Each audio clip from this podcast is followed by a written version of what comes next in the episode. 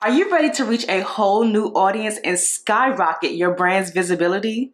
Introducing your golden opportunity. You can advertise your product, service, or business here on the Friends in Beauty podcast.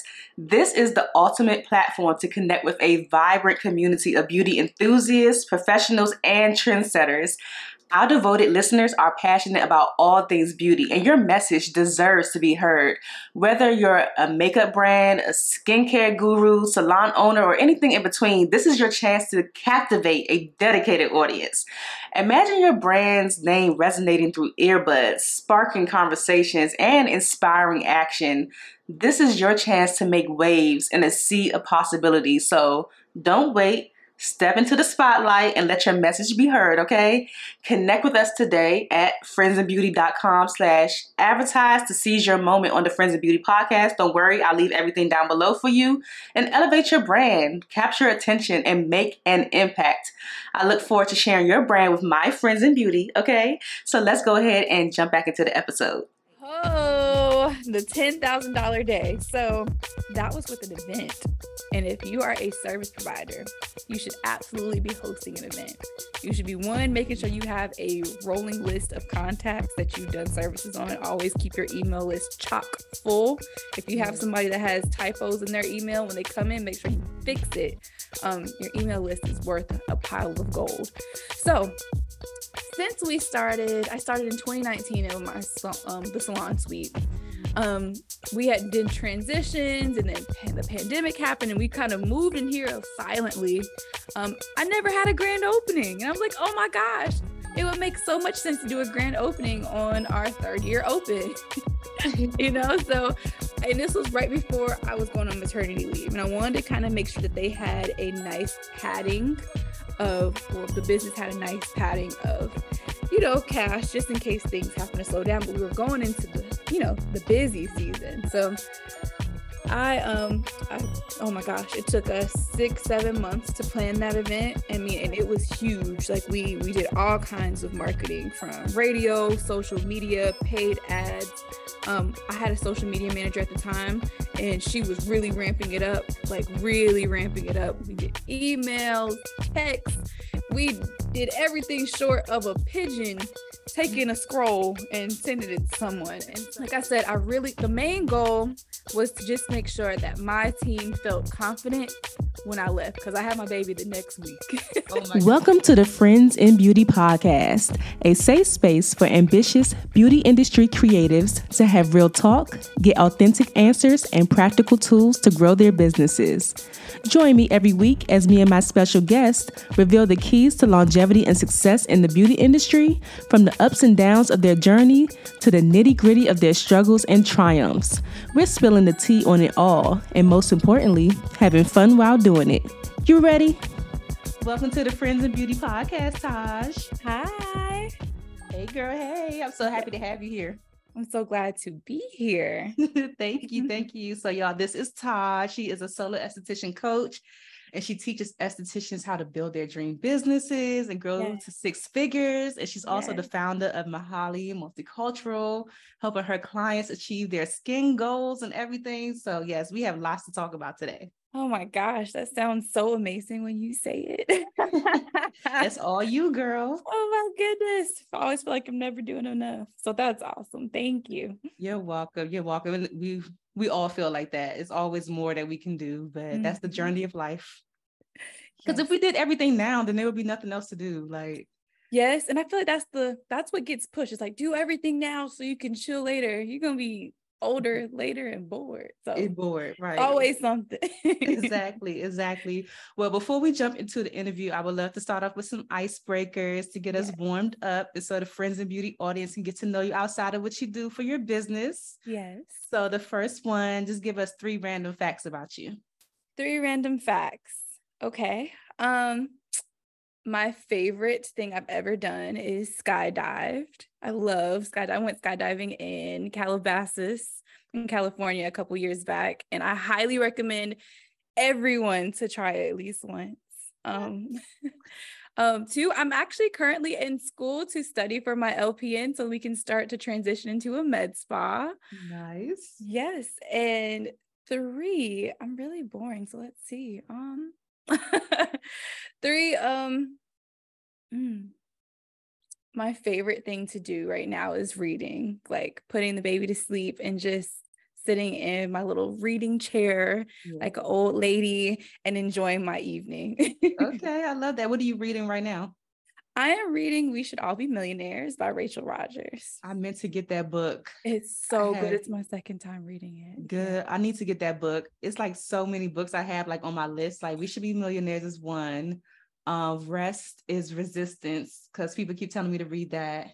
Yes. And it's another one. Oh, The Psychology of Money. Like those three books are like on my list. Yes. I haven't read The Psychology of Money, but that's also on my list too. I actually just looked it up I looked up like an infographic of it on Pinterest yesterday. So that's so mm-hmm. crazy you said that. Yes, yes, girl. Mm-hmm. And the mm-hmm. skydiving, um, I always tell people I will meet you on the ground. I will be there like to cheer you on. I'm like, I like to fly. So it's like I cannot imagine like jumping out of a plane if I don't have to.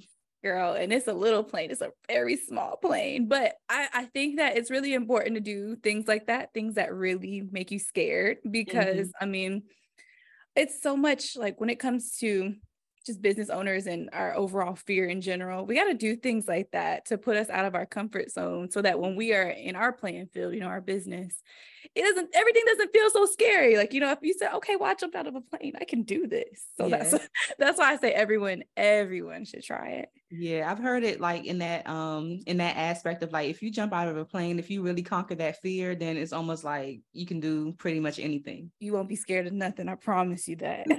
yeah, yeah. Okay. What do people always tell you that you're good at aside from what you do professionally? I'm good at I'm really great at direction. So when it comes to um let's say we're putting together a trip or I'm putting together some kind of project with my family for us to do something, I'm really great at getting all the details together and then delegating it. Okay. like like i can i can make the master plan. I'm so not good at putting into action um because i'll have 50 other things i'm juggling but i'm really good at vision like it's a visionary i guess. Yeah. okay mm-hmm. i like that i like that. When is the last time you did something for the first time? The last time hmm. The last time i did something for the first time it's been a long time. It's probably been about four years ago um well you gave birth Oh, that that is true. But you know, that was really easy. Okay, we could talk about that. We'll say that. About eight months ago, I had my daughter. Um, and I mean, every I, I I feel for all the black women and you know in the world who are having issues with birthing. That's a, a huge epidemic right now when mm-hmm. it comes to um, mortality rates and giving birth and delivery. Uh, I had a great delivery. Um, I, yeah, it was awesome. I was in there laughing um, the the epidural was epiduraling. Okay, I had a great team of supportive nurses and delivery doctors, so it was it was awesome. So that was yeah, eight months ago, girl. It, it was so yeah, it was great.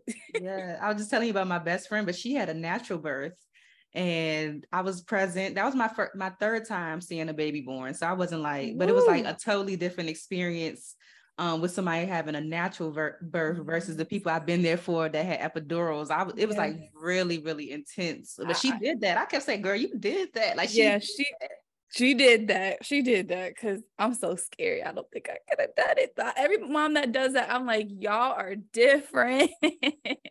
y'all are different. She, I mean, of course, it was painful, but she breathed through it, and she, I mean, the baby's here, healthy, she's good. So that's awesome. That's beautiful. Yes, yes. So I have these these pod decks here. They have like these random cards in it. Okay. A, a what the heck and a would you rather. okay. Um. Mm, let's do what the heck. What the heck? Let's give Taj.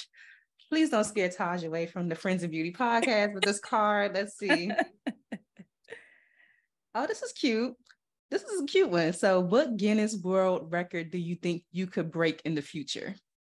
In the future, I could break probably the longest lasting vow of silence. I feel like I, I, I love talking about my business in this industry, Uh-huh. but if I could just like silence is the best thing that I I just love it. It is like a drug. I enjoy just shutting up because we talk Yeah. all day. So it's like if I could like just stop talking. and that's a very weird one. but If I could just stop talking, oh my gosh, I, I would love it. Give this this mouth a break. I feel you because I, I told somebody recently I, I find myself lately just sitting in silence. Like sometimes I just get so overstimulated with like scrolling, or I love watching YouTube. YouTube is like my thing, or like watching. YouTube, watching other people's lives, watching vlogs, watching podcasts and stuff like that. And the other day I actually like cooked with no music. It was just Mhm. me and the pots and pans clinking because I was like, I just get so like tired of like hearing or just like you said, talking all the time and like yeah. yeah. I mean, I mean, I'll say this: like living when I lived alone, um, that was the most beautiful thing because hours would go by and you didn't say a thing, didn't say nothing. No one saying anything to you. You were just enjoying your space, you know. So Yep. yes, silence is beautiful. Yes. What's your favorite thing about being a mom so far? Oh my gosh, my favorite thing is that my daughter is my bestie boo. I call her bestie boo all the time. Mm-hmm. And like the first word was mama. Okay. Not too many people get that one. Okay. So she said mama first. And you know, we we just vibe, like just just ha- just hanging out with her, spending time with her is really my favorite thing. It's so awesome because she's yeah, that's my bestie boo. That's so cute. That's so cute. So I told you earlier I was like stalking your page so much so that I saw that you're an Aquarius. Yes, So, are you a girl. February Aquarius or January Aquarius? I am a February Aquarius, very proudly, by the way. Okay. When's your birthday? February the 11th. Oh, okay. I'm the fourth. Ah! I'm February fourth. Oh my God. I love it. I love it. I love it. Listen, the vibes, the vibes. We're the best. We're the most underrated just sign out of all the other signs. I'm saying, I'm saying we get a bad rap sometimes, but I don't know why. It's the men, girl. It's the men. Oh yeah, the men are terrible. The Aquarius men. I dated one one time and I was like, Mm-mm. dang, is this what people say that I be doing? Like no, no, girl. They they're different. They're very. They need to be excluded by themselves, alone on an island, girl. Yes, yes. Yes, girl. Oh my God. So, okay, this is the last one for the icebreaker. So, if you were an esthetician and founder of Mahaly Multicultural, is there anything else you could see yourself doing? Oh my gosh, you're gonna think this is so funny. I would be a barber. I would 150% be a barber. Um, yes, girl. I love um first of all, clearly I, I don't mind chopping my hair off, but I love the culture, the new culture of the barbershop. And I'm not going to talk about the old culture because I mean the experiences I've had have been great. Um, and I love that I love having a job where you have kind of quick spurts of interaction. Sometimes with us, we have people that are here for one hour. If they got a spa day, they're here for three to four hours. And um, I just really like the just to just kind of have the quick in and out. And also what's great is like I know what other um barbers do, but they kind of like recycle their conversation. You don't gotta think too much. You're like, okay, I'm gonna just tell you the same thing I told my last client. right. Okay. it also um i mean it's just being a female barber i think would be it's, it's just a game changer being the anomaly in that space would be dope yeah. for Yeah. sure Do you cut your own hair? You know i actually tried it once and yeah because we're doing like the amber rose kind of thing right now you know that's that's real simple but if it comes to fading mm-mm. Yeah, that would be cool. I know some female barbers. That's that's a cool space to be. oh for As a woman that can actually like cut hair because they be the men be nervous, but it's like when you can actually cut hair, then it's like that's dope. this is true but i think things are changing i think it's going to be a shift soon Yes. Okay. So Taj, tell us a little bit about yourself. What do you want us to know about you? Yes. So I am 26, big 26. Okay. Um, I am the owner of Mahaly's Multicultural Spa. Um, I first started off the spa as a one room suite. Um, not in the best area. um, we converted that one room suite to a two room suite by just creating a divider. And then after about a year and a half there, we transitioned into a six room spa, which is now multi Mahaly multicultural spa. Mm-hmm. Um, I do have a beautiful daughter who is eight months old, um, and she keeps me busy. I also have a six year old raggedy poodle, honey. She's very raggedy. She bosses me around. She's very jealous of my daughter. Um, and yeah, really, I, I wish I had more to me, but my life has been, you know, this business. And I, yeah. I, I hate to be one of those people, but like I that's this is where I'm at all the time if I'm not at home with my babies. Yeah, yeah. Where are you from? I am from Greensboro, North Carolina. Okay. Yes, the middle of nowhere. like born and raised there?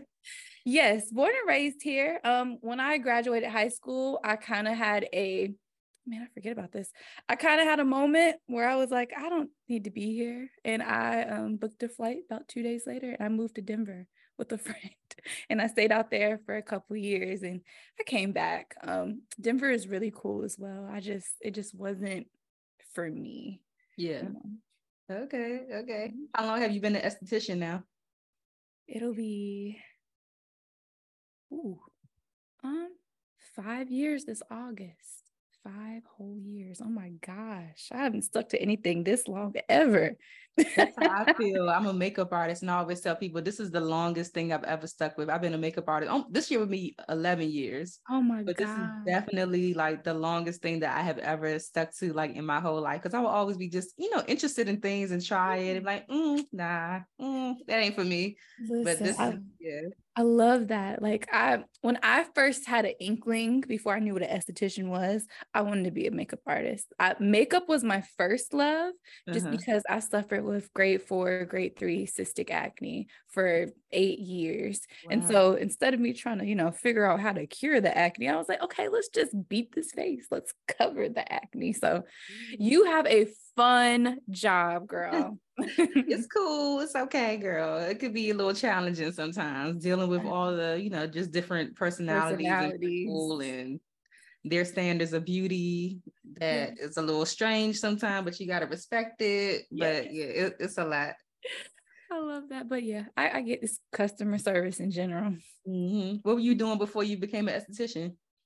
Well, um, when I moved out to Colorado, oh, right before I moved to Colorado, I was a leasing agent at an apartment complex. Okay. I moved to Colorado because the leasing agent also was liquidating her business and moving to Colorado. Mm-hmm. And so she said, You can move over here, you can get a job. And I worked as a saleswoman for a hemp investment company out there. So okay. it was my job to kind of go around and find different investors and connect with investors and connect them with hemp companies and marijuana companies out in Colorado. Yeah. Um, I actually ended up like working at retail after that, like doing a little bit of things at Nordstrom. And then I got my first job in a spa in Denver in Cherry Creek area. It's, it was a beautiful spa. It's no longer open. I think the pandemic killed it. But mm. I mean, that's my first spa job. And I was like, oh, oh, this is how mm-hmm. we're getting down. This is how we're doing things. Okay, this is a job. I can I can come to work and rub on the people and love on the people instead of being at the front, you know, because mm-hmm. no one ever really is happy to see the front desk. They're always happy to see their service provider. So that's that's what I did before then. And then I um when I moved back after I got that spa job and I worked at Massage Envy um as a front desk person there and was in aesthetic school. And while I was in aesthetic school, still working at Massage Envy, I ended up getting a job at a med spa and then a European wax center. And then we we ended up here somehow. So okay. um I I was I've been in the industry, at least the the self-care industry for a while now, yeah. since 2016. Yeah. So being in that industry, is that would inspire you to just say, let me just go ahead and get my my license. Yeah, yeah. I mean, I had never even been to a spa before getting that job. I'll never forget when I first walked in for my interview. I was like, "Oh, this is nice! oh my god! Oh my! Places like this exist. I had no clue." That's what's up. I. I, love that. I love that. So I saw, look, I all on your Instagram. I told you, okay. you said you got fired from your first two SD jobs. Like, you what happened, it. girl? Because I've been fired. I've been, you know, been let go before too. Listen, that just means that we were too big for those roles. That's all that means. Okay. Exactly. okay. So first job I got fired from. Um, I was working at a med spa. Um, the real tea was I was working there and it, it was a smaller business. The revenue was big, but it was a smaller business and it was operated by someone who was a family member and to the owner. And you know, mm. I'm used to dealing with bigger companies where there's structure. So, you know, we have, you know, training that we go through. We have, you know, a handbook that we can refer to. And that just wasn't the case. Um, and everything was done so roundabout. There was never a set way to do every single transaction. So I was working there in the front desk and training with the esthetician and getting a whole lot of great insight there. Um, and there was one day where we had a transaction that was, uh, I think it was like two thousand or three thousand dollars, and I messed it up and they accused me of stealing $50 from a $3,000 transaction. If I'm a steal, I'm gonna take more than that. Ba- baby, baby, I'm I'm to take it all, okay? But I'm not a first of all, I'm not a thief. Right. Two, I was losing money to do to take that job because I wanted the experience. You know, mm. I wasn't making much of anything. I took a pay cut to take that job just so I could have the experience. And it paid off. However, when, you know, I was being accused of stealing. They, I think that was just a just something that they they were planning on letting me go, and they were just like, okay, we'll just use that. Now, I got fired from EWC, and if y'all know, that's European Wax Center. I've heard and, about them. Yeah, listen, they don't play. Listen, if you plan, don't don't give European Wax Center the courtesy of a two weeks notice. Um, because what I did was I had made my decision up because at the time I had a, a suite while working at EWC just doing lashes. That's all I did was lashes. And they were aware of that and they were fine with that because it was a non-competing service. Um, but I had decided I'm like, you know what? I've been I'm working 12 hour days. I go to my suite from eight to two, and then I come here and I'm here from 2:30 to 8. You know, I'm I'm gonna just step out on faith and do my own thing. So I I let them know. I'm like, you know, I just want to put in my two weeks notice. They let me work one week and then they just came in there one day and was like, Yeah, you gotta go. And I was like, Okay. Nope. All right, well. Yeah, no problem. Listen. They was like, um, why wait? You can go now. Yeah, and every person that I know who has ever put in a notice with European Wax Center, they let them go usually immediately. So, like I said, don't give them the courtesy because they're not gonna give you the courtesy at all. Hmm. that is that is crazy. I've been fired from my share of jobs before, and I was like, you know, I don't like li- having my livelihood in somebody else's hands. So that's what kind of like pushed me to do makeup and stuff. So I could yeah. like be so like if I'm a fail, let, let it be on my own. Like if I don't yeah. have no money, like let it be because I didn't work, not because exactly. y'all let me go. Exactly. Yeah. I agree. So what what was it that uh, well you already had your lash suite, but what was it that ultimately led you to that first location that you like split into the two and all of that? Yes. So oh girl, I feel like why does everything have to be such a raggedy story? It can't just be simple. oh my goodness. So um I at the time when I was first doing lashes and working at European Wax and I was lashing off my couch, off my mom's couch, not even my couch. I was still living at home. Mm-hmm. And so it was it was getting to the point where my mom was just and I had a dog. It just wasn't very professional, you know. And the really the straw that broke the camel back the camel's back was when um, I was doing lashes in the living room, and my mom decided that it was time to remount the TV. So I got somebody's eyelids taped close, and they just hearing all the power tools and the stuff being lifted up and dropped. And I'm just like, okay, this isn't gonna work. Um, I told my dad, and I was like, you know, if you know anybody, you know, just let me know. He's like, actually, I have a friend, you know, who's dating this girl. She has a suite, and I think she'd be willing to uh split, share it with you. And I'm like, oh, okay, that works out perfectly. He's like, the only catch is in it's in High Point. I was like, that's not a problem. So I end up, we made an agreement, you know, we were going to split the rent, and I would be there in the morning, and she would be in the afternoon. It worked out perfectly because I worked in the afternoon, right? And uh, after two weeks of being there, the landlord basically came in and was like, "Hey, who are you?" And I was like, oh, hi, I'm Taj. You know, I'm, I am co-leasing with whatever her name was. I don't even remember what her name was. He was like, okay, well, where's the rest of the rent? And I was like, oh, oh I don't know what God. you're talking about. He was like, well, you only paid me half and the rent is this. And she told me that you were going to be paying the rent. And I was like, that's not what she told me. She told me I needed to pay this amount. And so, girl, he was like, well, I really should be locking your doors right now. And I was I just got here. Oh my gosh. So me and him, we I, I agreed, you know, I ended up telling her what happened and he gave me about two weeks to just pay half to see if she would ever pay. She didn't. And then I ended up just paying it full and get all her crap up out of there. She left the state and everything. She, yeah, she had some other stuff going on. She like, why does every, like I said, every story is raggedy. I didn't, I had to get done raggedy a, a couple times before we, um, you know, got here. But yeah. Thanks. How did you know when it was time to expand into the space that you're in now? Well, um, I'll say when it really got busy was right when the pandemic hit. So we were gaining traction and things were going well. You know, we were making, you know, a few thousand dollars a month. And I'm like, okay, look at look at me. Look at somebody. Yeah. and um I got on YouTube when we went on lockdown. One, because I was bored out of my mind. I was having a mental breakdown just because, you know, I love what I do and having it taken away from me really hurt. And so I, I got on YouTube and YouTube really catapulted my business forward much faster than I ever would have expected. Mm-hmm. Um, and once I did that, probably about three months into YouTube and just posting consistently, that is when people started to come either from out of the state or from out of the city, or even people were finding me in my backyard. And that's when it got, that's when we really started hitting, you know, big numbers. And so that's when I was like, okay, this one little room is not gonna cut it. I was like, I also need some help. I could use like a, an assistant. So we split it in two.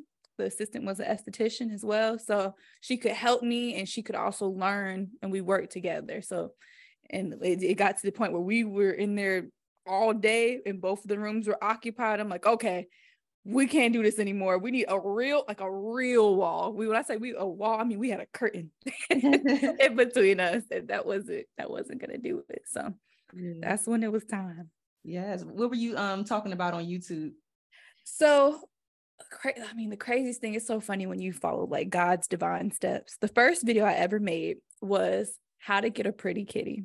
And at the time, I was doing more waxing than any other service. And so I was like, oh my gosh, we're going to go on lockdown. These girls about to go grab their razors, grab their nair, grab whatever, and just be messed up in the game. All the progress that we've you know, made. And I was just thinking strictly for my clients. And so I um I made a video just saying, hey, please don't do this. Or like, hey, if you're gonna shave, please do this.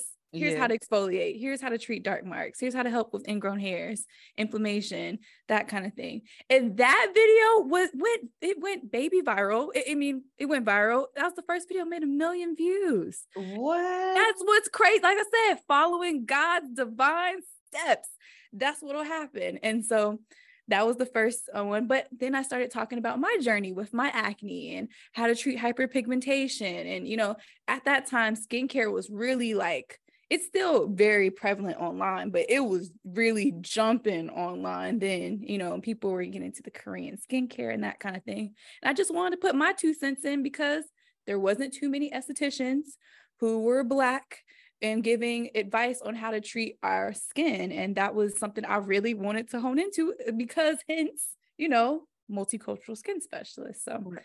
that's what we are really focused on. on. That is so dope. How often were you posting on YouTube? Literally just once a week. Okay. Once a week. Um, I don't think I ever made it past one video a week. And that's just because I, I knew my threshold. It was a lot. I had to record it I barely knew how to edit, you know, mm-hmm. I'm that and I was all I could handle at the time. Yeah, yeah. Mm-hmm. How do you feel about those before and afters of the waxing? Ooh. Intimate waxings down there. On on Instagram? When mm-hmm. the girl because I like I get mixed mixed answers. It's like, well, you got to show the, you know. But I'm like, when I see them, I'll be like, oh my god. no. Here's the thing: it, there's levels to it, right?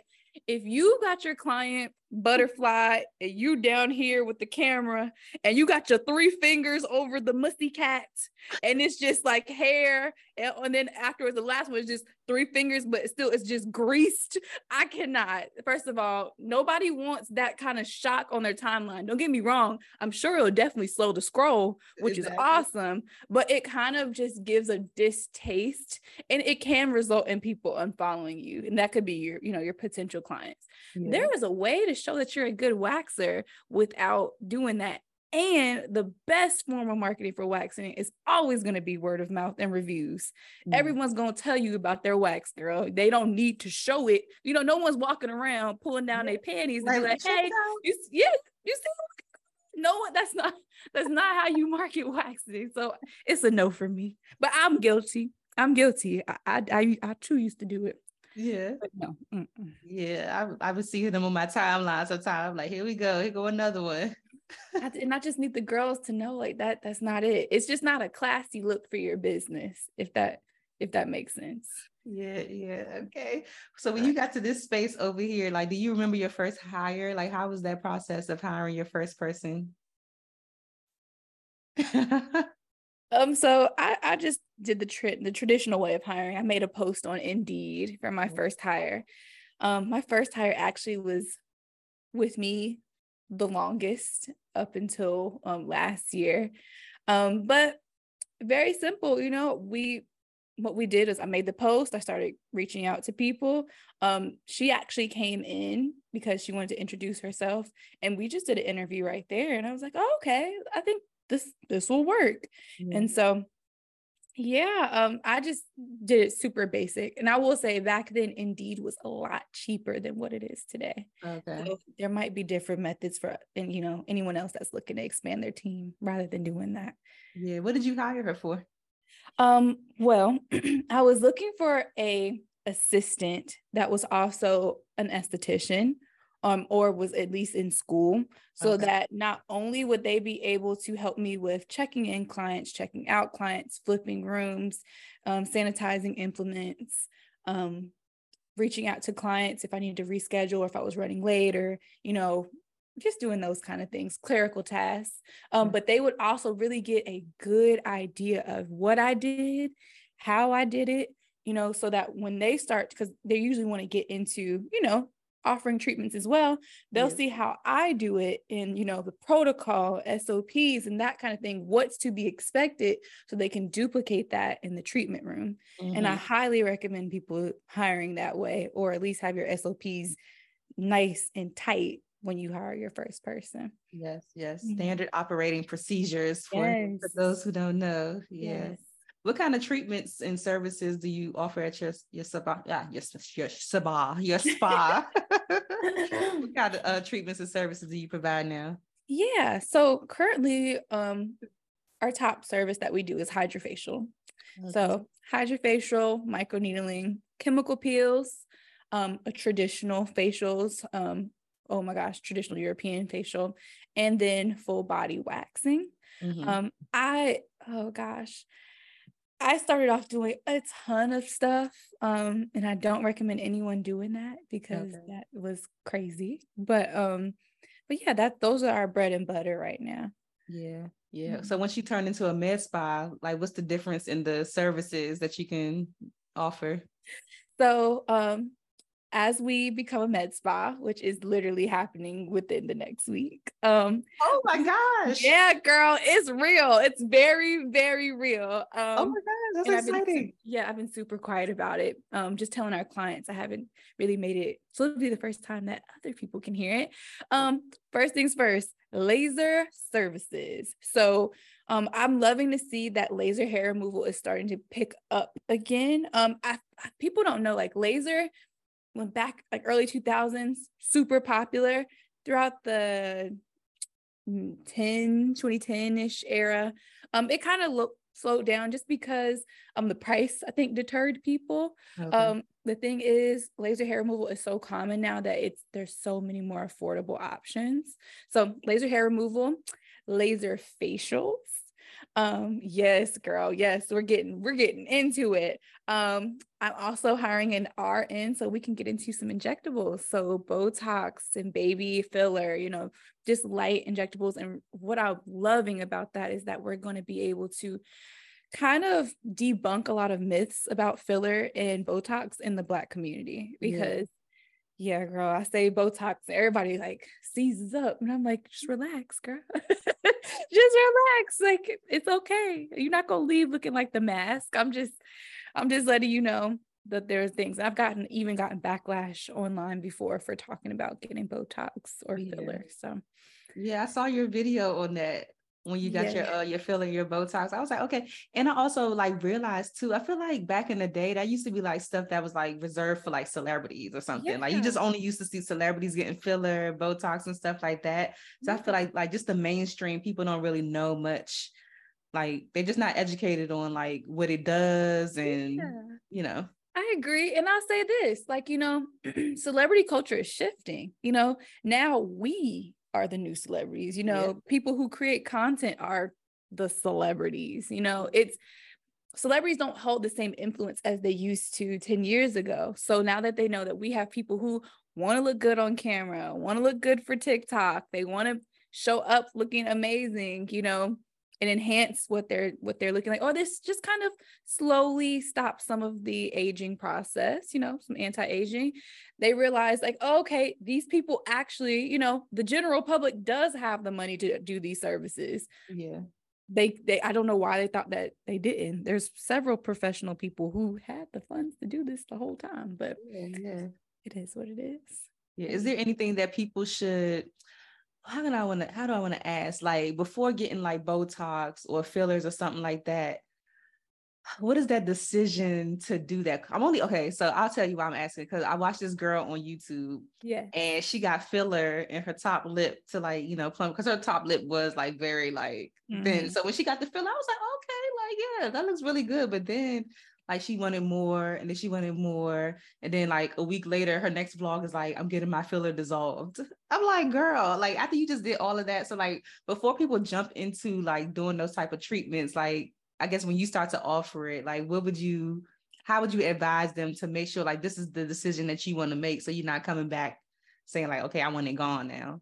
Right. So the biggest thing is first you need to date your injector and that just means okay. really get to know them really get to know their style of injection um, or injecting um, because really when people start to kind of look like you know really duckish or yeah. very overfilled uh, you know past their lips and that kind of thing that's all just neglect from their injector injectors mm. are supposed to tell you no and if they don't that means they don't care about you yeah, exactly. I I mean at the med spa I worked at, I shadowed the injector for many, many hours. And there have been times where she would say no. And that's what you're supposed to as a good injector. Or if you're gonna do something here, like, okay, well, if we're gonna do this, we need to balance somewhere else, or you're gonna look crazy.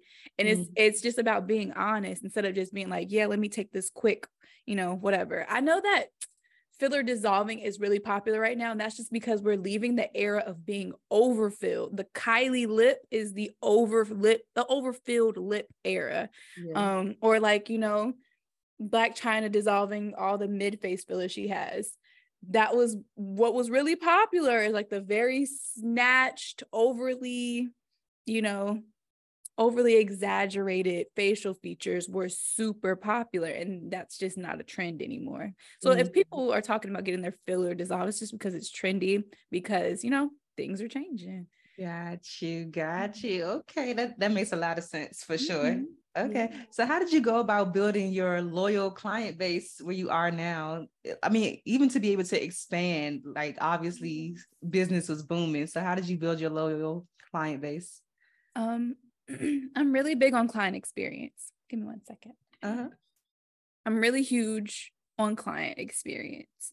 So, what their pathway looks like leading up to before they book. So, when they find our page, to when they find our booking page, getting booked, before they come in, when they do first come in, how they're being, you know, greeted, how things presented to them, how does it smell in here, mm-hmm. how does the presentation look? Do we make sure that everything's clean?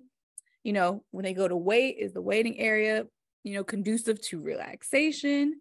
And then, you know, when we do our service, making sure that anybody that's putting their hands on my, not just my clients, just our clients, that they are one, well versed and educated. I love hiring skin nerds. Every single person that gets hired by me has to do multicultural skin specialist certification before yeah. they touch anyone. Uh-huh. And that's uh-huh. just what they know what they're talking about. Um, you know, there's clients coming to you viewing you as the expert. You need to be able to answer these questions swiftly, you know, or if you don't know the answer, be able to tell them, you know, let me go and check with someone or let me check with, you know, my sources to double check that with you. And then from there, just having them have a great experience here and also membership. We are membership based uh-huh. and that has helped tremendously with retention. I, I highly recommend memberships.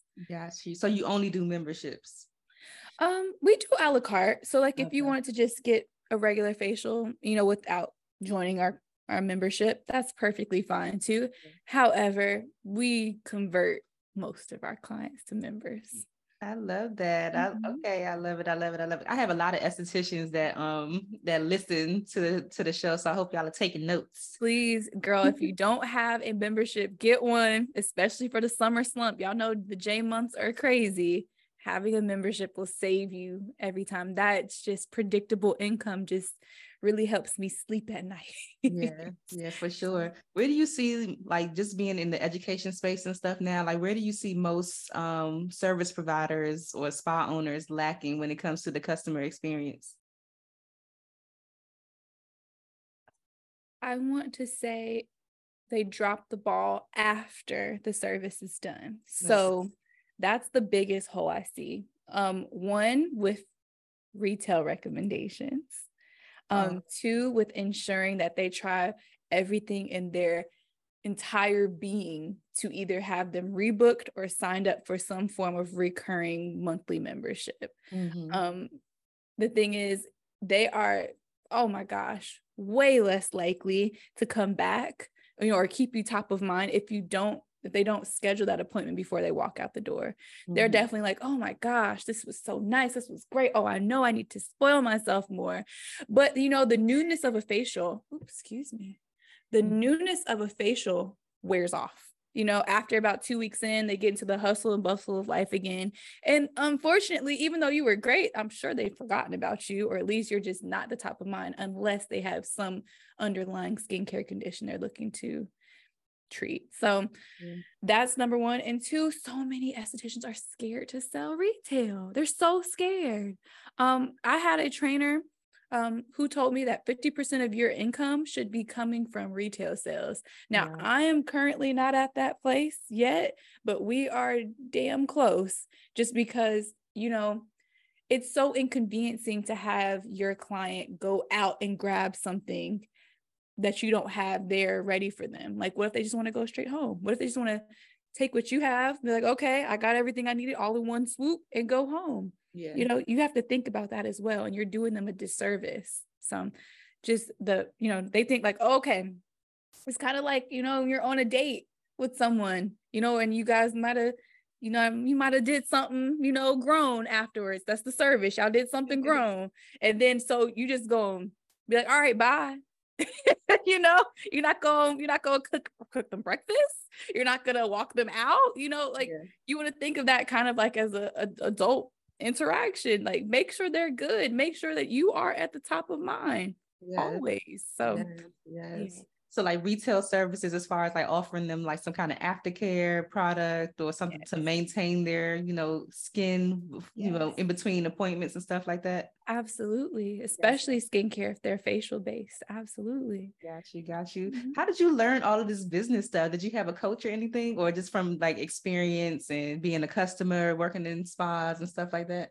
I'll say a little bit of both.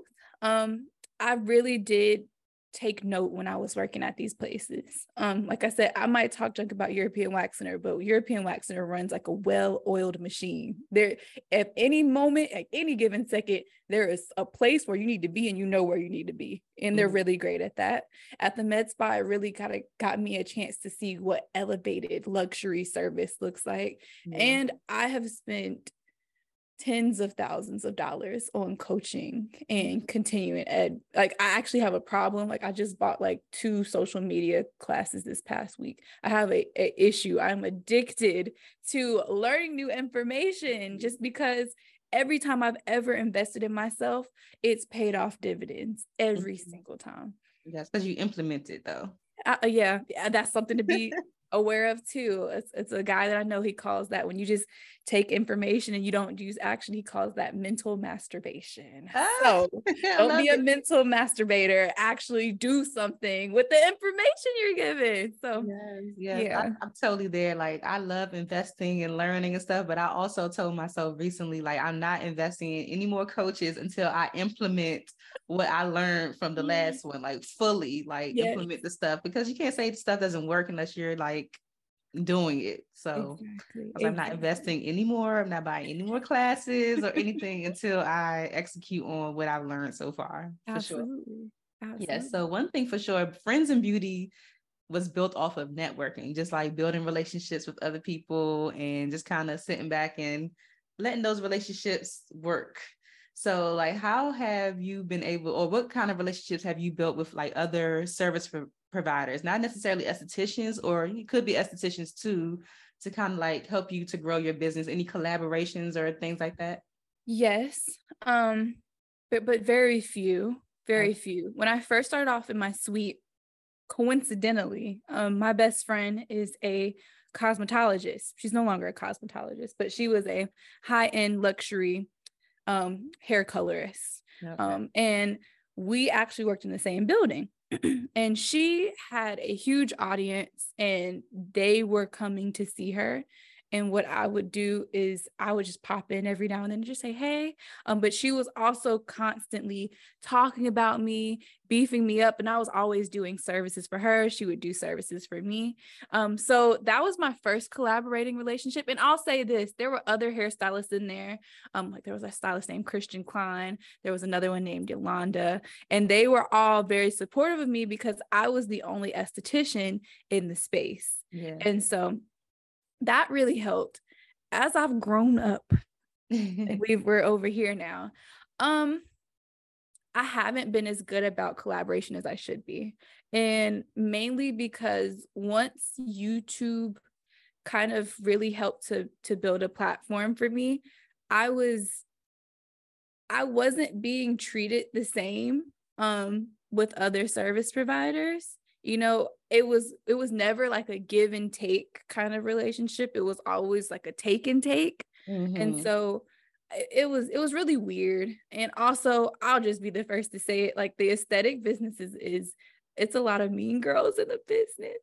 Mm-hmm. and i think that um you know i've had my fair share of mean girls. Even like i've hired mean girls and they end up being mean to me. And i'm just like what i do to you? But um I'm really to myself these days, but that's changing. Uh, that's that's absolutely changing. I have meetings this week with collaborating companies in our area, but okay. definitely been to myself.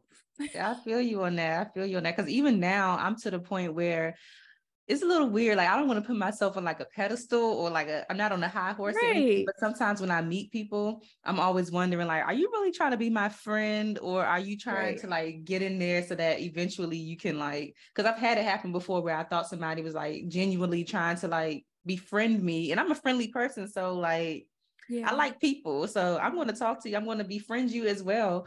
But then it was like, oh, so I have these these products, like you want to try them out and maybe share them. I'm like, so now my guard is a little up. It's like, oh, I thought you was trying to be my friend. You just wanted me to promote something for you. So you gotta be that way, unfortunately. Uh, because I mean, like I said, I've I've literally hired people who have you know told me like oh my gosh yes i want to work here i want to stay here and i mm-hmm. want to i want to be able to build and grow with you whole time they just want to see here, come and see what's going on in the back end and, you know, try to steal a sauce and dip. And that's like, but then when they realize there's no secret sauce. It's hard work.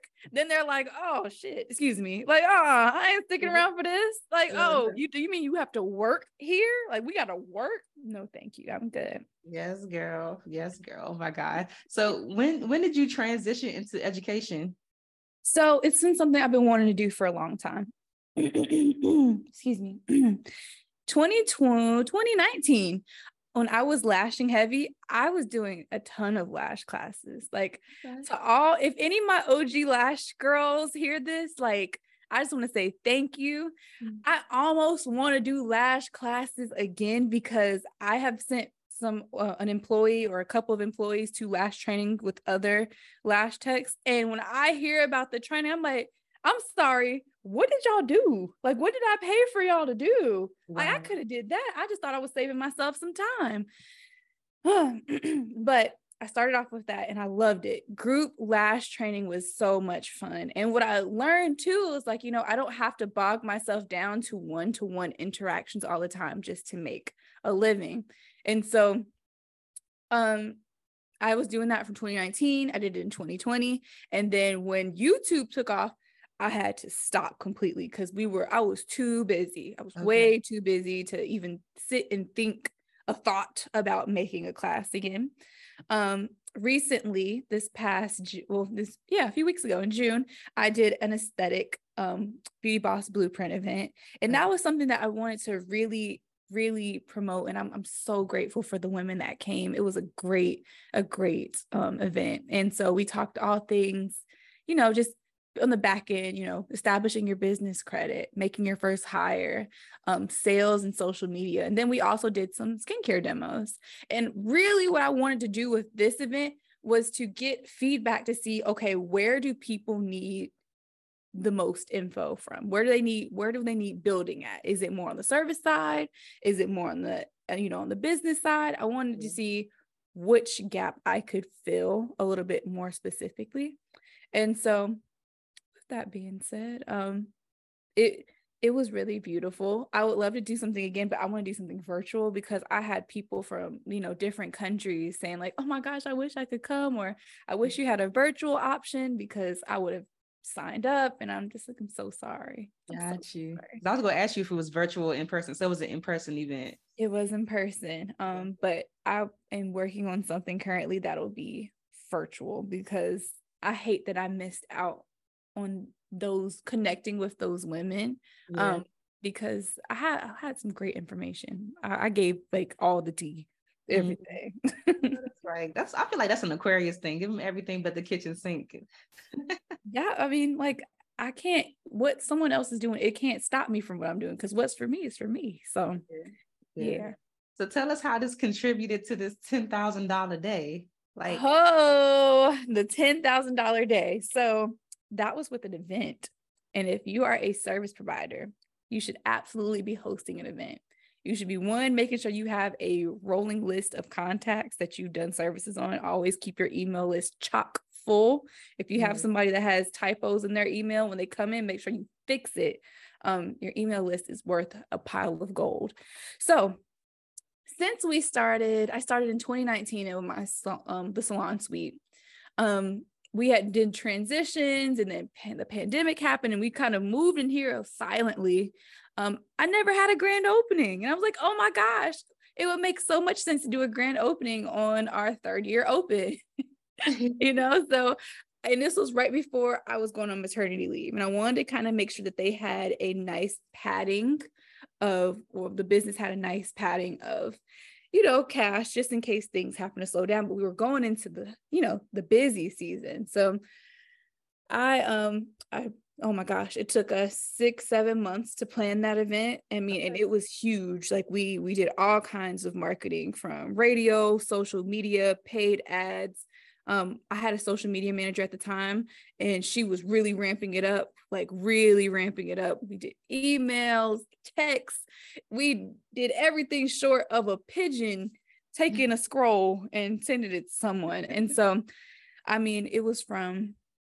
what time was that from? It was from 12 until 7. I mean, and when I tell you we had a line, I wish you guys could see, we had a line all day until the last 30 minutes. Wow. Yeah, it was it was crazy. And you know, Um, it was just so they can kind of see what we do here. Like we have mimosas, we demoed, uh, you know, our European wax or your, excuse me, our European signature facial, hydrofacial. Um, we did mini facials, we did consultations, and you know, and at the very end, you know, after they kind of got the experience, you know, we, you know, set them up. I was here in the front with another one person setting people up with skincare and their regimen. So it it was a ton of product that was sold, a lot of appointments booked, and mm like I said, I really the main goal was to just make sure that my team felt confident when I left because I had my baby the next week. oh my gosh.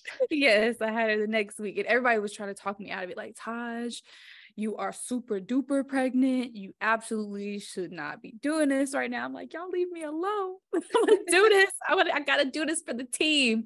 Mm-hmm. And so if you want to make some big money, if you need a, a big chunk of money, you want to do it in a short amount of time, an event is an amazing opportunity to do that. Yes, yes. Oh my God, that's so cool. Oh, this I like that. I like that. I have I do like networking events, but I'm always trying to figure out ways to like maximize it. Like, how can I max out on these on these events? Listen, girl, come up with a package for um cosmetics. Like if you have people who get their makeup done a little bit more consistently, or let's say you do like your highest price service and you're like, you know, for this day and this day only, when you book it, it's 20% off. And you know, you can when you book it, you can book it for whenever you need to. It doesn't have to be like the next week or something, yeah. but do that and then like host host something like that, you know? Mm-hmm. It's I mean, events are crazy. I was in a group with this woman. Like I thought I was doing something with my my 10,000. She did a mini event and did 20,000, you know?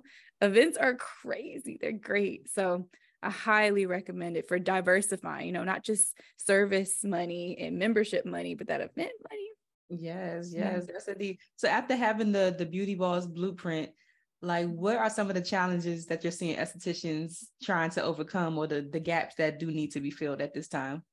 I think the biggest one is incorporating retail. That's mm-hmm. number one. Like really being serious about incorporating retail, like not not half stepping. Um, the second thing is mindset. And you know, I think that we'll all have a mindset thing. Um, like I said when I when I first started talking to you about you know jumping out of planes, mm-hmm.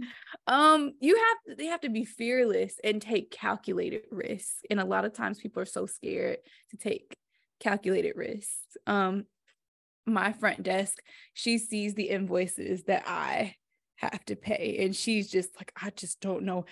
I could never imagine paying that much, and I'm just like, you got to do what you got to you know you can't do something you can't do the same thing expect a different outcome. You got to do some step out on faith.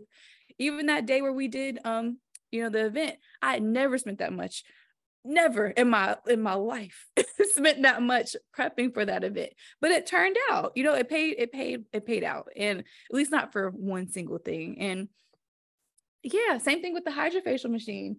Hydrofacials are number one service. The machine is extremely expensive. It's a mm-hmm. car. And it's like, but since we've done that, it's been paid off. It's, mm-hmm. you know, we can now charge a higher price for a service. Yeah. You got to step out and do those things that scare you, that make your butt clench up so yeah. that you can, you know, get to another level. Because otherwise, you'll be playing on the same field. That's why we're, we're moving into, you know, the med spa space, which is scary, but very exciting. Yes, it is. Like for those estheticians who, because I know sometimes when I'm ready to like expand or do something with my business, I'm always like, where is this money gonna come from? So leveraging about it. business credit is like the way yeah. to go. Definitely for sure. Net, I mean, even if you're starting with like a net 30 or net 60 account, mm-hmm. you know, mm-hmm. just small things to help build that that business credit up, that's that's gonna take you a long way too. Yeah, absolutely.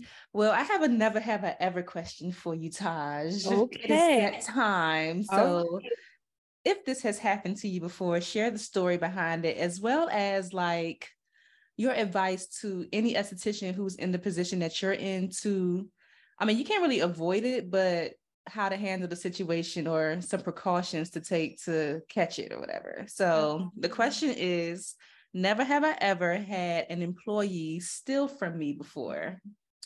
Has this happened to you? Oh, this has definitely happened to me. so, um, yes, I have had a an employee steal from me. So what had happened was um on a day where I had two girls doing training in the back, it was a um it was actually a spa manager and she had taken a couple hundred dollars from the desk from the the cash box and um I noticed it literally that night or if it wasn't that night it was the next day and um you know let, let's talk about how you navigate this situation and what you can do to prevent it. Um number one the story with that happened once i discovered it was missing i was like oh my gosh who did it? You know everybody was here that day except for me. So how, how am i going to figure out who did it at the time i had security cameras but they were not hooked up they oh, okay. were not hooked up. I had not done what I needed to do to make sure I had access to the security cameras. So what I did was I called a meeting and I told everyone like, "Hey, we have an urgent meeting tomorrow right at shift change. So right when we do shift change, I need at least 30 minutes of your time." So I was like, "Okay." So what I did was I was like, "So everyone, there's been money that's been stolen. You know, I'm gonna give you one or two options." I'm like, I you, you can tell me if you stole the money by 11:59 tonight. Um, you can text me and let me know, or you can let me know now, or I'm gonna have to sit here and watch eight hours worth of footage and figure out who it was. And when I find out, and if I have to do that, that means I'm gonna not only am I gonna fire you, but I'm pressing charges. So please make it your business to let me know and I was so capping. right, they were like, "Damn, she got footage." Right. I mean, like, girl. I mean, they were they were right there. Like, there were so many. Like, and so I'm like, okay, I, I got to do it. Like, you know, I gotta I gotta pull their car. I gotta do it. So, what ended up happening was at like 11:50, the girl texted me and was like, Taj, I'm so sorry. It was me. I just I I just needed the money and da da da. And so she's like, I'll bring it tomorrow. I was like, we'll talk tomorrow. And I, what I ended up doing is I actually like, I told him like, you know what, keep it. If you really needed it that bad, have it. Um, but you're, you know, we're, we're severing this relationship. Good luck to you. Um, how I could have avoided this. Number one, if I would have ran a background check uh-huh. and really checked all of her of her sources, you know, the people she what are they called? Recommendations, like re- references or something. References, yes, that's the word. I would have known that at her previous job, she already stole. She yeah. stole from her previous job, mm. and so it could. It was the writing was on the wall. I could have made the decision before she even got started here, and I would have avoided that. You know, and luckily I was in a place where you know a few, a couple hundred dollars wasn't going to make me or break me. However, comma, it's the it's just the the thought of it you know it's like the lack of respect you know the mm-hmm. the you thought you could do that and it'd be great it'd be cool eh, or you thought that i didn't count the money or like either way um always make sure you do a background check it only costs a few dollars always take the time to reach out to references and on top of that, when you're reaching out to references, make sure that you call the place that they used to work at, not just the number that's on that list because the girls love to put a bestie down as a reference. I've been a and reference I, a couple of times. Like, and I mean, like, don't get me wrong. Like, if they could put in a good word for you, sure. However, I need to know how you operated yourself in a professional setting because this is a professional setting. How did you work at when you were in your job, or how did you work while you were in your position? So, yes, y'all, and also we went cashless after that. We don't keep cash. We don't even do cash transactions anymore. So got you got you. Do you take stuff like that kind of personally, or do you just kind of like take it as a personal issue for like that person? Mm, I don't think that I, I I don't think I took it personally. Okay. I just feel I felt like I didn't take it personally because I didn't do my due diligence. Mm-hmm. Um, but I will say there is like a kind of a sting there because like I feel like I'm constantly having people feel like they can try me. I, and I try so hard to be nice. And also, this person was older than me. I think that a little bit of the age gap, or like, you know, it's it's really hard to get respect as a younger entrepreneur from mm older employees that you try to bring in. And so I just think that they they could try it and just see what would happen, but it's okay. It's fine. We yeah, yeah, these are the hard lessons that we have to learn. Like you got to go through it sometimes so that you can avoid it. Like you said, you're cashless now, and you know, if it happens again, you know how to handle that situation. Or if you have a, you know, you're teaching now. So if somebody ever has to go through that, you can like, you know, walk them through that process. Girl, yeah. I would be so shook. Cause like one of the things that I'm working on is like confrontation. Like I hate, I ha- like I just dislike it a lot. So I have been working on it in therapy for like a couple of years. So to have to like fire somebody, I would be like, get somebody else to do it. Like it's tough. Like no one, I, I never enjoyed letting anyone go. It's not something like I take pride in. Mm-hmm. However, I think it's much easier to handle confrontation when it's more in your face, like you know, when it's like in your face disrespect yeah. versus underhanded disrespect. So you know, because like if you try to like play me like I'm stupid or something, then you know, I have no easy. problem. Like right, right. But when it comes to that stuff where it's like you have to initiate the conversation because you're like, hey, you know, I noticed you took this money. Could you mind giving it back? And like, oh, oh my gosh. And I would like to say too, I'm so glad that that worked because girl, I did not know. I took that straight from Ozark, episode one. Episode one. I was, that man was like, okay, somebody took my money. Who was it? And he just started cracking heads. And I was like, oh. so, That's so funny.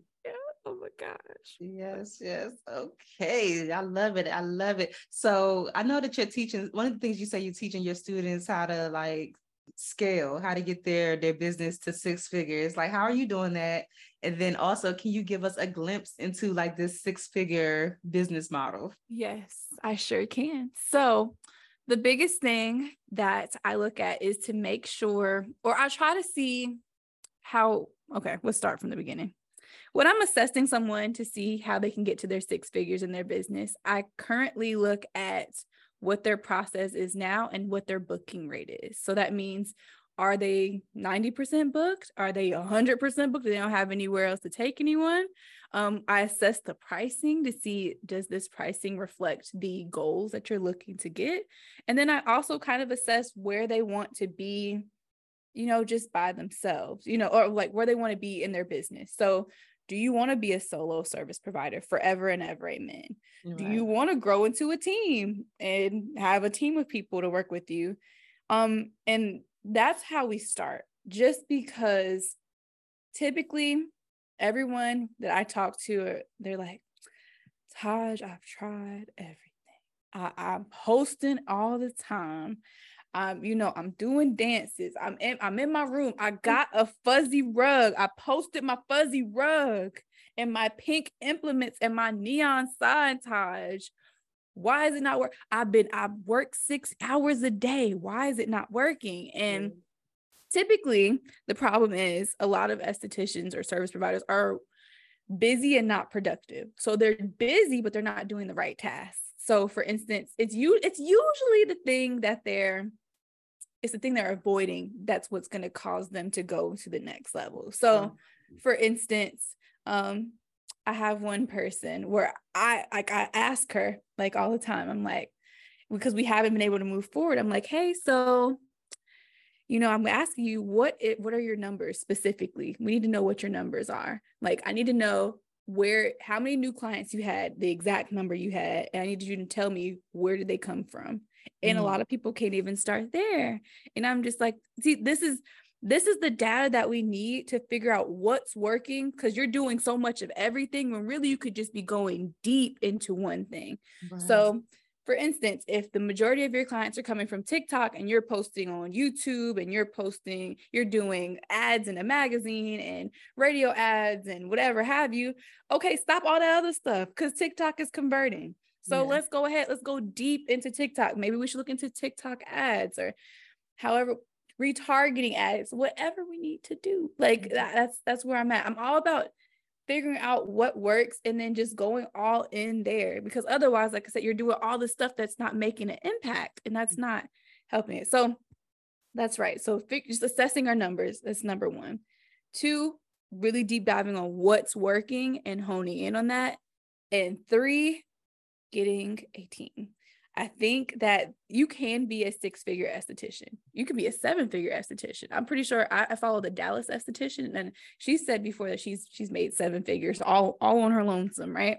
Yeah. Um you can, but what I tell a lot of solo SDs when they just want to remain solo is that you're building yourself a very great job. You're not building mm. a business.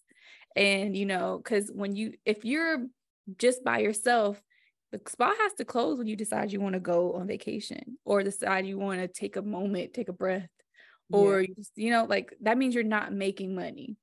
And so getting a team is crucial because that's going to help what's going to maximize what I call your revenue per hour per room, which is something I learned from Addo Aesthetics, which okay. is the um, a, tra- a training group that I was in.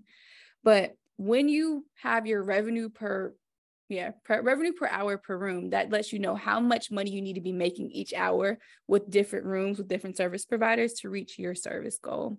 So and you don't have to start with a whole bunch of people just get one other sd have her mm. work three days a week and she if she needs you know other financial support have her have another job but that's what we'll do. Then we start to add people on. So numbers go deep on what's work add to your team so that you're not having to grind yourself into ground to the ground because I am a grinder.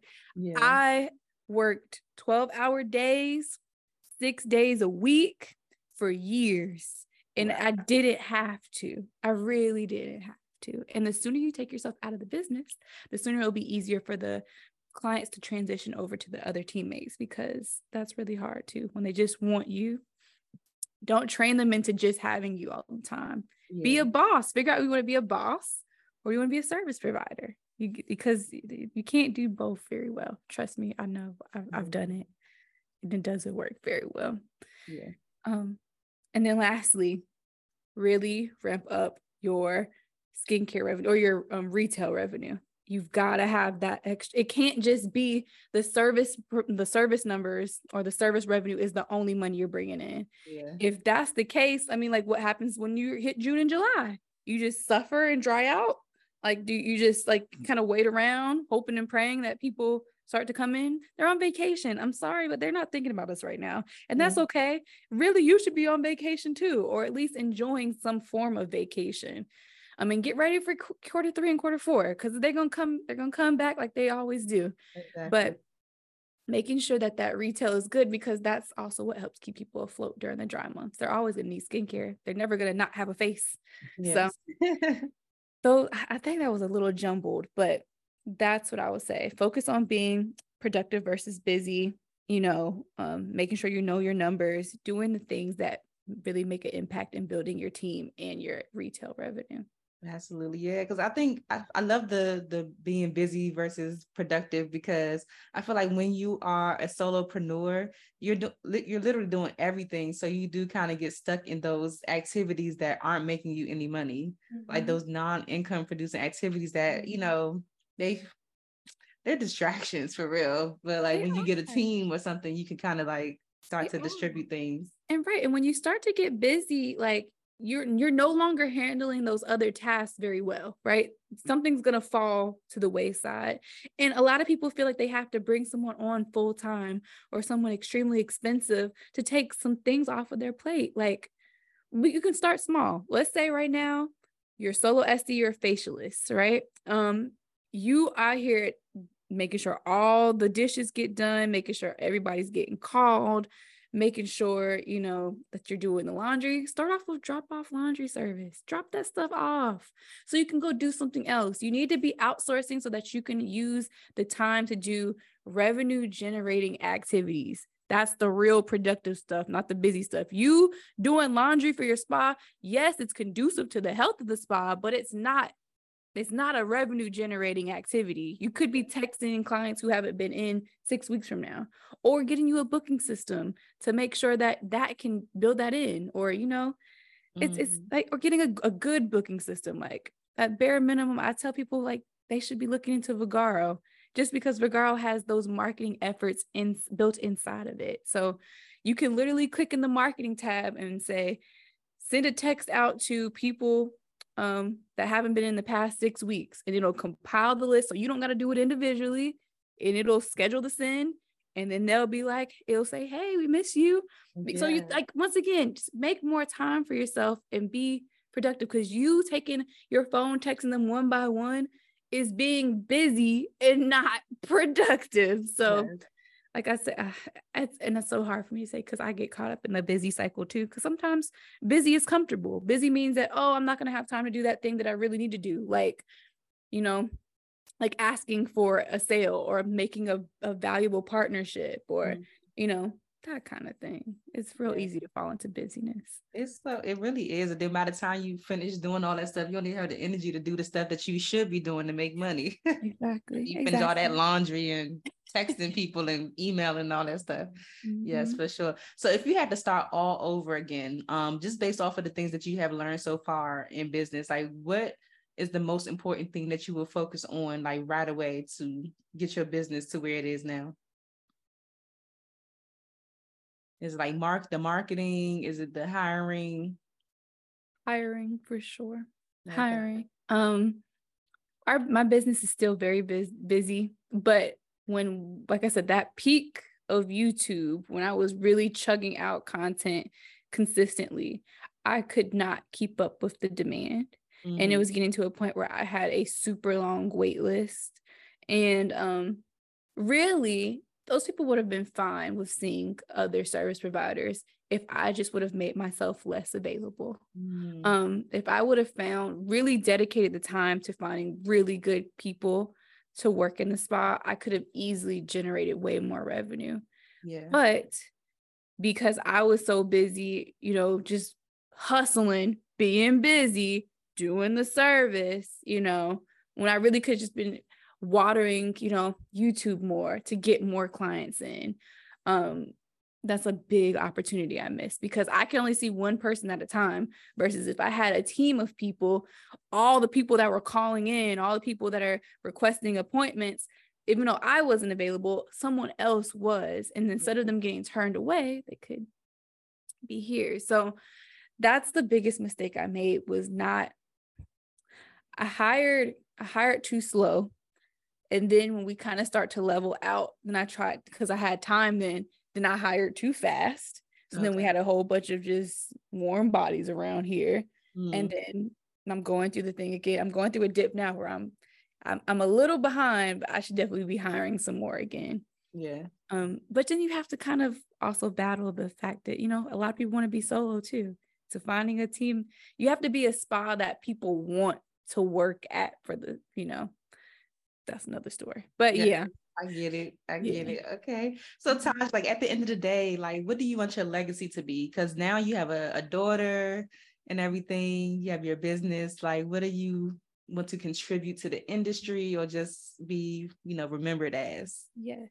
So I want to say two things. That's a double, that's a double-sided coin. Um, the first thing is I really want to be remembered as someone who could give skincare one to many. Um, I every time I get a comment or a DM or a message of someone telling me that the advice that I had given them has helped them tremendously or is, you know, changed their skin, mm-hmm. that means the world to me. Cause anyone that's ever been in the treatment room with me knows like I'm giving you 100. I'm giving you 150 while we're in there because it's me and you and I'm gonna do whatever I can to get you those results because I'm kind of like addicted to it. Yeah. Um the second thing was I would love to see more women gain, not even just women, more people in the beauty industry gain financial independence and not get caught in the grind like a lot of old school cosmetologists and estheticians have. Like, you know, we see women who have been in the industry for, you know, for years, years doing it for 30, 40 years. And, you know, they've created, like I said, stable income, but they've created a job instead of a business, a legacy something that can be sold, something that can be passed on. Like I want women to feel empowered by building something like that so they can like once they can just unclench, like mm. unclench, be yeah. able to feel what financial freedom feels like and that's what i'm going to that's my my goal and the legacy i plan on leaving when it comes to teaching the service providers in our industry okay i love it i love it I'm so excited for the med spa that's coming in the next week. So by the time this airs, like y'all will be already up and running. Like y'all will be y'all be good. But mm. is there anything else that's coming up next for you? Um, or is that like your focus right now? My big focus is getting this um, getting us fully transitioned into a med spa. The second big thing is here in the fall. Like when I say fall, I mean like August ish mm-hmm. time. Um, I'm really excited to be launching our my web version of the Beauty Boss Blueprint, wow. the event, and really honing in on that. Um, because I think that I, I saw what I needed to see. There were so many people who had like boat moments while we were doing our thing and just teaching and just showing them you know there are things that are missing. And what's also great about it too is that i plan on making it individualized. So instead of you buying the entire thing you can take what you need and leave what you don't. Because i did get a lot of you know messages like hey can i just come for the first half? or oh i, I really need this part. And i'm like okay gotcha. take what you need leave what you what you may you know? So mm-hmm. that's something i'm i'm super excited about Okay. Yeah. Oh my God, this has been such a cool conversation. I don't want to let you go. Girl, you are good. You are fine. You are fine. You. But I, I love it. I hope I didn't talk your head off today. You did. You did. I have to ask you the Friends in Beauty rapid fire questions though before okay. you go. Okay. So yes, sip, sip your water. Yes, yes. She got this big jug. I know that's that's why her skin is so flawless. Girl, she... this is because of the gym. That's the the only reason. Like I'm bad about my water, but he's my gym is literally across the street. He kills me all the time. Yes, yes. So I had these questions for you. If you have to expand on it, that's totally fine. But you could just like, you know, switch right. your answers out. Mm-hmm. So the first one is what are the top three keys to your success so far? Sacrifice, discipline and investing in yourself. Yes. How do you measure your success? Oh, what kind of question is that? um, by how calm my body feels. Mm. Mm-hmm. If I'm feeling, you know, good, my nervous system is chilled. Yes. Okay. What is the best advice you've ever received, or like a piece of advice that has just always stuck with you? You always remember it. Yes. Um it's just as hard to sell someone that it's just as hard to sell someone something that costs five dollars and something that costs five hundred dollars. It's mm-hmm. still the same. A sale is a sale. It's it's just as easy or just as hard. Absolutely, absolutely. Mm-hmm. What advice would you give to a solopreneur right now in the spa or esthetician space who it's just not seeing the results that they want to see with their business and they're just like mm, maybe i should just close down and get a job. I'll say this um because we are in a, a horrific economy right now. If you need to get a job like it, it's beyond you you got someone else to take care of do what you got to do and tell everybody to shut up. Um and the other thing is too is take the pause take a pause take a look at your numbers. That's never they're never gonna lie to you look at your numbers, figure out what's working, figure out what's not working, and focus on what's working. Yeah. Mm-hmm. What's a resource that helps you in your business that you can share with the Friends of Beauty community, like Vagaro? Like, yeah, okay. Chat GPT all day, all day. Listen, Do you have the free version or the paid one? I have the free version, but I'm willing to pay for the paid version without yeah. a shadow of a doubt. Me and Chat GPT are besties. Like this, like this. What do you use it for? Um, so sometimes I use it on days where I'm just not feeling, I'm actually making a video about this, when I'm not feeling very organized and I have things to do. So I ask it to, I give it the prompt to, you know, I'm like, hey, write me a time coded to-do list with these things, these items on it, so that it can just keep me on task. So I don't there'll never be a time during the day where I'm like, oh my God, what do I need to do? Yeah. And that's what I like that for. And sometimes for Instagram captions, like SEO, um heavy, Instagram captions. Yeah. Okay. I love it. I love it. I never tried it with the to-do list, but I, am gonna try that. Cause I'm a I'm big on like writing whatever I gotta do down, yeah, but not I'm, necessarily like a time stamp. I am too, but sometimes I can be time blind. So when I have it to create it for me, and sometimes I'll even print it out because yeah, you know, I need to see it on a paper. Um, it'll tell me like, okay, sis, this is your allotted time, do it. And then you set a timer with it and you, you can't lose. You cannot lose with that method. Yeah, yeah. Mm-hmm. Okay. So the last one, I just want you to fill in the blank for me and just say, like, my name is, you know, blank Taj. Mm-hmm. And the key to longevity and success is whatever you think it is. Okay. Mm-hmm. Um, so my name is Taj, and the key to success and longevity is a balancing self-care and discipline.